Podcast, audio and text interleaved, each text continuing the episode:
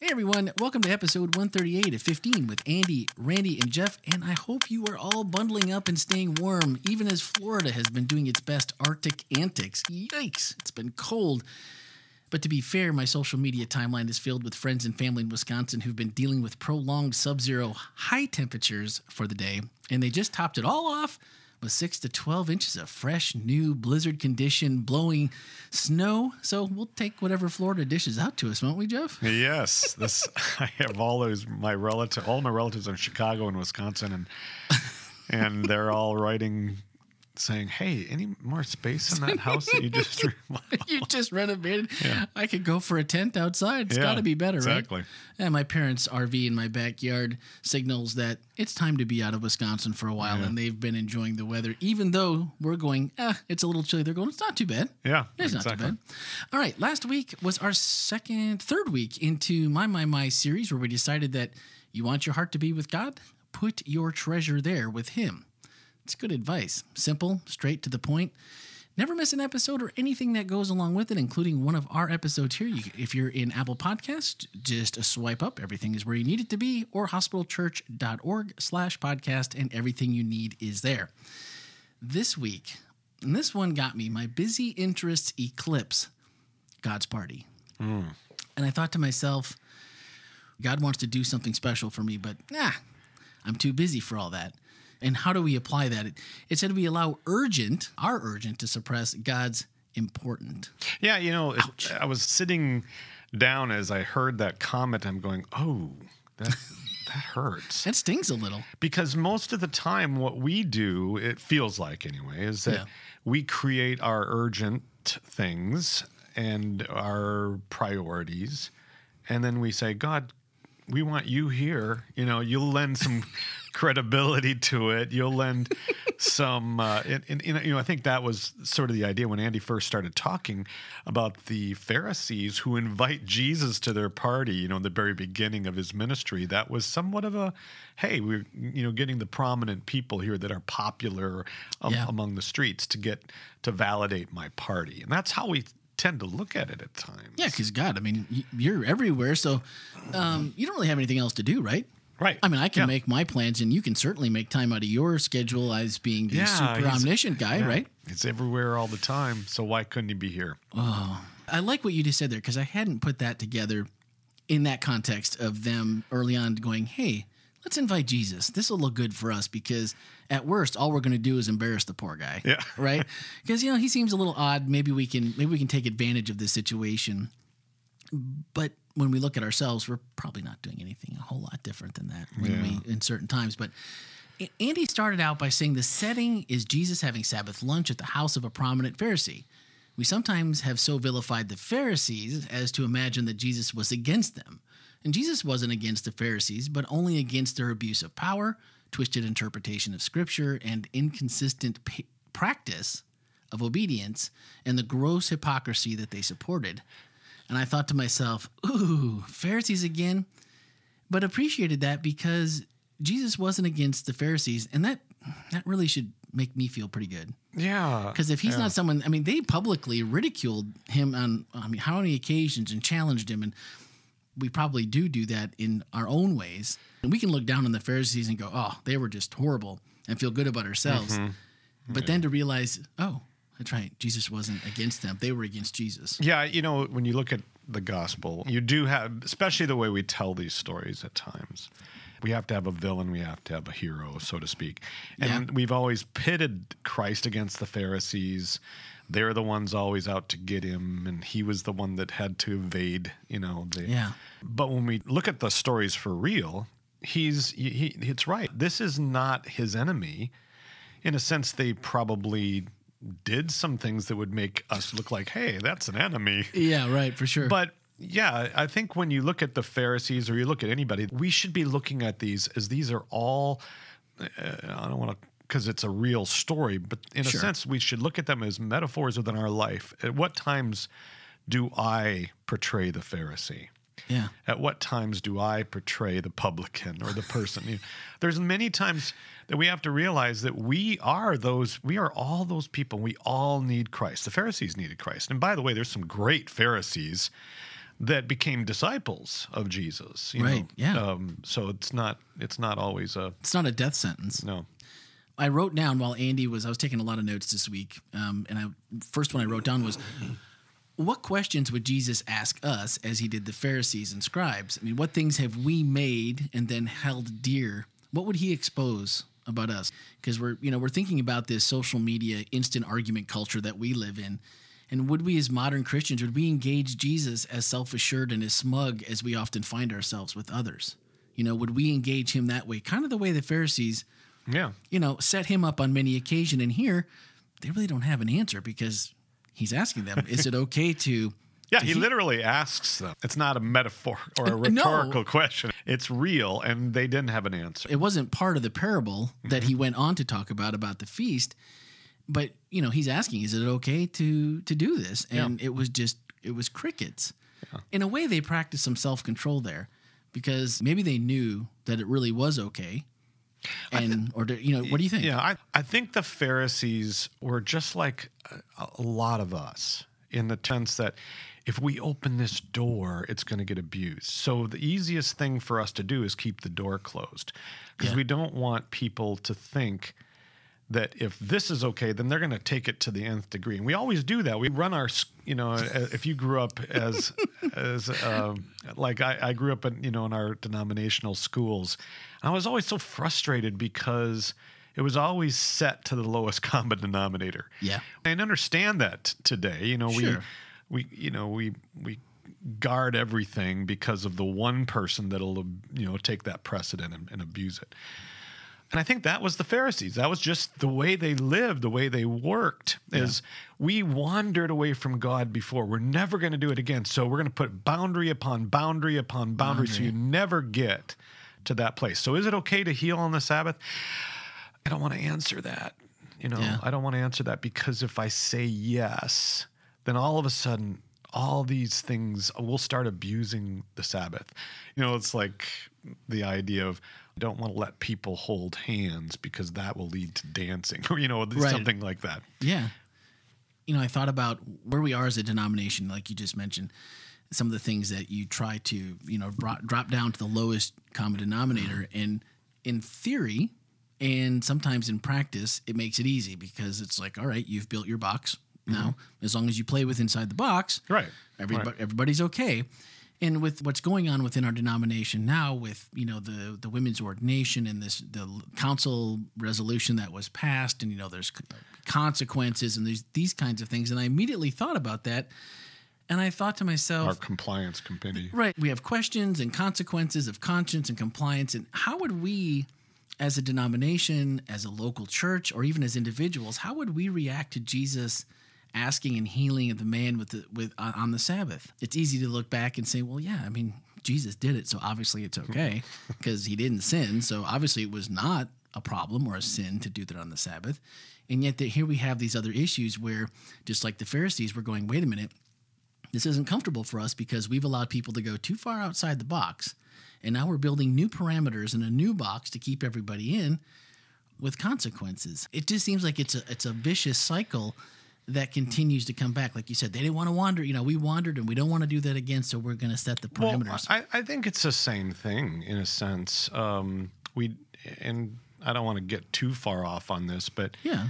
I think as a denomination, um, we we feel like there's this thing that we have to protect, and we sometimes call it different things. But I, I, you know, I think for the sake of simplicity, I think it's our identity. I think we need to find ways in which, oh no, if we do that, that that um, can, you know, in a sense, dilutes our identity. Yeah. It it um, makes us, you know, why would we do that when Adventists don't do that? You know, Is that just sense. a a personal, a human trait that we just want to keep up good appearances because that's what we should do? Because, well, you know, Jesus was perfect, and we should try our best to do that. Is that part of that, or is it just well, this is uh, is this a Christian thing or a denomination thing? Do you No, think? I don't think it. I, I think it's nature. It's a human nature. I think we very easily jump on the ability to protect or guard against, and it's our defensiveness. Oh my goodness, there if we let too many people in that don't know our, you know, who what we're really about, people that look don't look like us, people that don't act like this or don't behave like we do. If we let too many of those people in, then you know that that takes away from what our identity is. And so what we do is we make information a very high priority. So Yeah. people that come in better know the secret hand or better know not just the secret handshake, Handshake, they need to know all of the cultural norms that we uh, you know adhere to. And they need to assimilate. And and they need to assimilate. Otherwise if they don't, uh, they're out of compliance, you know. I didn't bring that up to to rub sore spots for certain people that might be listening and say, "Well, you know, I happen to agree with it." Okay, Yeah. but what I, I guess what I'm saying is there was so much beauty in what Jesus in this parable, and what He wants to give you, and where He wants to be with you in your relationship with us individually and as a whole, as a church body. In that, when we try to keep that protectionism, we just want to vilify the other side, just like the Pharisees. We want to vilify, so you can say, "Well." I don't agree with these these new sanctions, but at the same time, we can't ask someone else who believes differently to all of a sudden assimilate, or we're going to make enemies. There's, um, I mean, there's a whole lot more to this, and I think, first of all, Jesus talks about humility in in this context of, hey, don't go looking for the best Right. seat at the table. Yeah. You know, let somebody else bring you to that.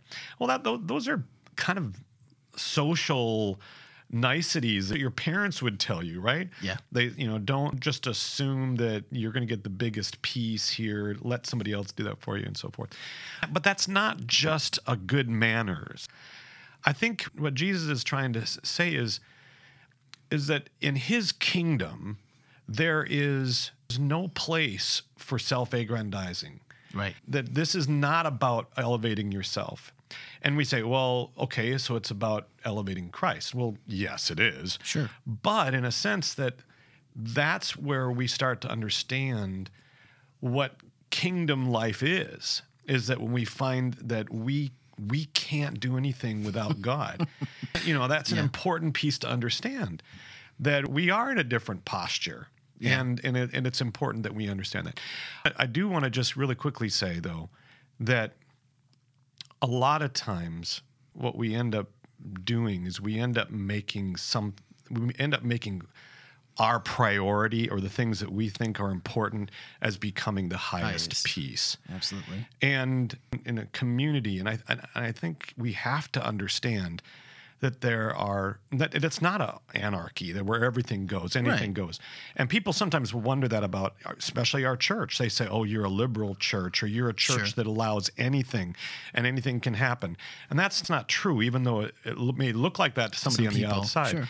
community is, is a very precious commodity and we can't just allow community to be just free for all so when Right. people come in like we said before oh what are you going to do with people that don't think the way you do for the sake of protecting the community there are times when we do have to say okay this looks like a sheep a wolf in sheep's clothing. And we do need to guard the community in that regard. The more I thought about this message and what Christ's invitation is and how busy we are and all the other stuff that we can let get in the way. And then after all of that, if you're still going to say, well, yeah, that's really great, but you know, you're a Pharisee or you're this and you're that, it's like there's no time. right. You know we, we have to prioritize enough to say let's let god work this out. Let's keep this dialogue open. Let's be open about this and let's let's figure out how we can work together because when he's telling these people you know he's telling this parable and i'm just i'm thinking through my head of people that are just missing that point saying well yeah you got invited but you had this to do and you had that to do. And i loved how and he said these were all things that everyone would have known about. Right you know right. these were not unexpected like well you didn't know you were getting married or you didn't know you were purchasing this land. And we just prioritize. And it's just one more way that i feel like we just turn people away. Yeah, I I do think that's the piece that gets missed is that the common denominator is not our own interest. Yeah. The common denominator is presence of Christ. And and that's where when you know Jesus is at this party, you know, and there's here's the Pharisees and here's a lame man and here's you get this idea that there's a lot of different types of people here Yeah. at this part. And and then Jesus, you know, tells this parable about not just the who's who's of the community are coming. He just goes out and go out and invite everybody. Everybody. Yeah. And so you go, whoa, everybody, everybody's coming to this banquet. And you start to realize, oh, yeah, the thing that we have in common That's is not our social status, not our ability to, you know, do certain things or something. Uh, our common denominator that joins us all That is joins us. Christ. Well, and I think it's our perceptions. I mean, how many times have you been invited to something and you're like, oh gosh, they're standing right here. What am I going to do? Tell them no? And you say yes, and you don't really want to go, and you're like, "Oh, I know what this party's going to be. It's going to be this and this person and this person, and this is going to happen and this is going to happen. And you get this all planned out in your head of what's going to happen. You go, I don't want to go. And for some reason, you're like, well, I said I'm going to go, so I'm going to go. And you end up having the absolute best time ever. You come back and go, man, I saw so and so. I saw so. I got to talk to this person. I haven't, you know, I haven't talked to them in forever. I met this person. Did you know they were, you know, this, this, this, this? And then you almost feel like you get a divine appointment where you ha- just had to say yes. It wasn't about what your perceptions was. It wasn't about what you thought was going to happen. And you didn't necessarily know that God said you should really be here. But maybe it was God answering yes for you when the words came out of your mouth. You get a blessing on the other end. And I think that's the part we miss too when you're just busy or you have your pre- your perceptions of people like I wouldn't go to that.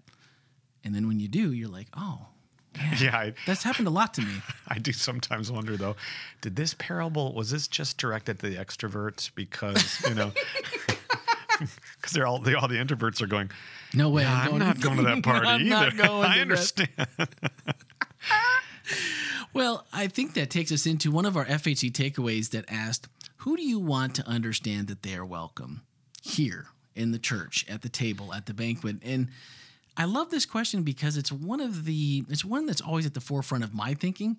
This question is why I believe that our message and more importantly our actions here at the hospital church of defining love as being in service of others and being a church without walls, fully engaged in serving our community is absolutely so crucial. Things like our annual barn party, the podcast, are ways that we try to engage our community with non traditional church ways of connecting that requires more of them than it does of us. With this, traditional church requires them to come and understand us, assimilate, know what we're about, and be and decide whether you want to be a part. And these methods brings things to them on an invitation to connect personally and allows the Holy Spirit to engage through planted seeds of friendship, community, and commonality. And I think that's where we've really, where sometimes people look at certain things we do and say, man, that's just way out there. But it's an invitation to come in. And as a former church exile, reaching anyone who has been hurt, disenfranchised, or simply not introduced properly yet to Jesus of the Bible, not religion, that's my passion. So ask yourself who you know that you want to understand that they're welcome to God's church eternally to this banquet and pray for them this week that the Holy Spirit can use you in that capacity. It, it's so important. I think that a lot of times our excuses get pretty lame after Yeah. a while, you know, much like the parable suggested. And if if we really really want to get honest, I think that's an important piece is to to find hey, where am I what what is it that's really going on inside that's that's making me resist? Yeah. So I think so. Well, and I think too, when you look at Jesus' life and the way he engaged people and how he was always on the wrong side of tradition mm-hmm. or of, of the religious tradition of his time, I think it still speaks to us that, you know, not to say that, well, if you're, if you got everybody mad, you're doing something right. I think that's probably too broad or just maybe a little too crazy. But at the same time, when you are truly engaging people, there's got to be room for conversation. There has to be room for growth. And I think that's what Jesus did. He would bring people to him and give them that invitation. You know, he didn't take everyone and just go baptize them that day.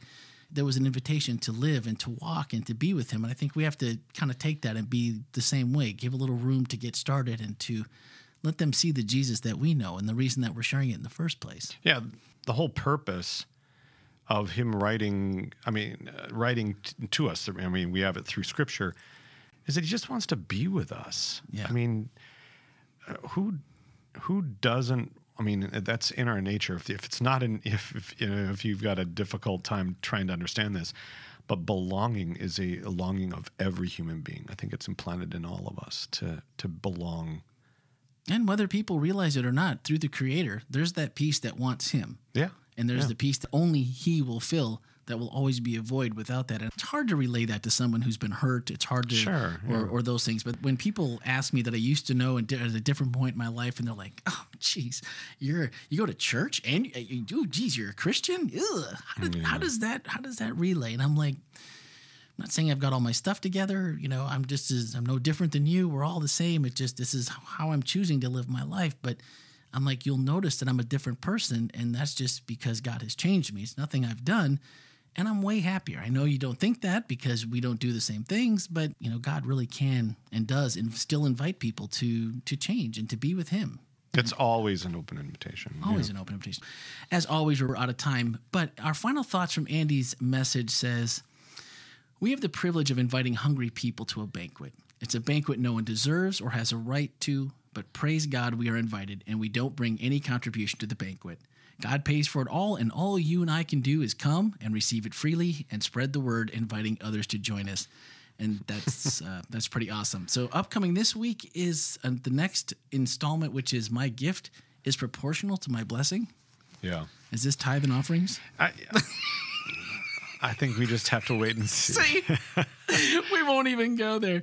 All right, that's going to do it for this week. One quick reminder I'm going to keep doing this until we actually get there. Don't forget to register for Church Retreat. It's earlier this year. If you haven't heard, February 15th through the 17th at Kulaqua. Registration's been open for a month already, and I know it's starting to fill up. It's coming up. And also, just remember, you have to get onto the website firsthospitalchurch.org slash retreat to get your meal tickets. Even if you're only coming for the day, they're not going to sell them that day. And then you're Yeah, that's to, a big piece this year. something that's changed from years past. If you have any questions, Tammy, T A M I, at hospitalchurch.org, and she can help fix any problems you might run into. I've seen her do it. I know she can. Right, Jeff? I'm not going to comment on that either. Is there anything she she can't can, fix? she, she can fix so many things. That's what I'm talking about. besides church retreat items. about. Uh, see, he loves you, Tammy. Yep. He loves you. So join us again next Wednesday for episode 139. Thanks for listening and have a great week.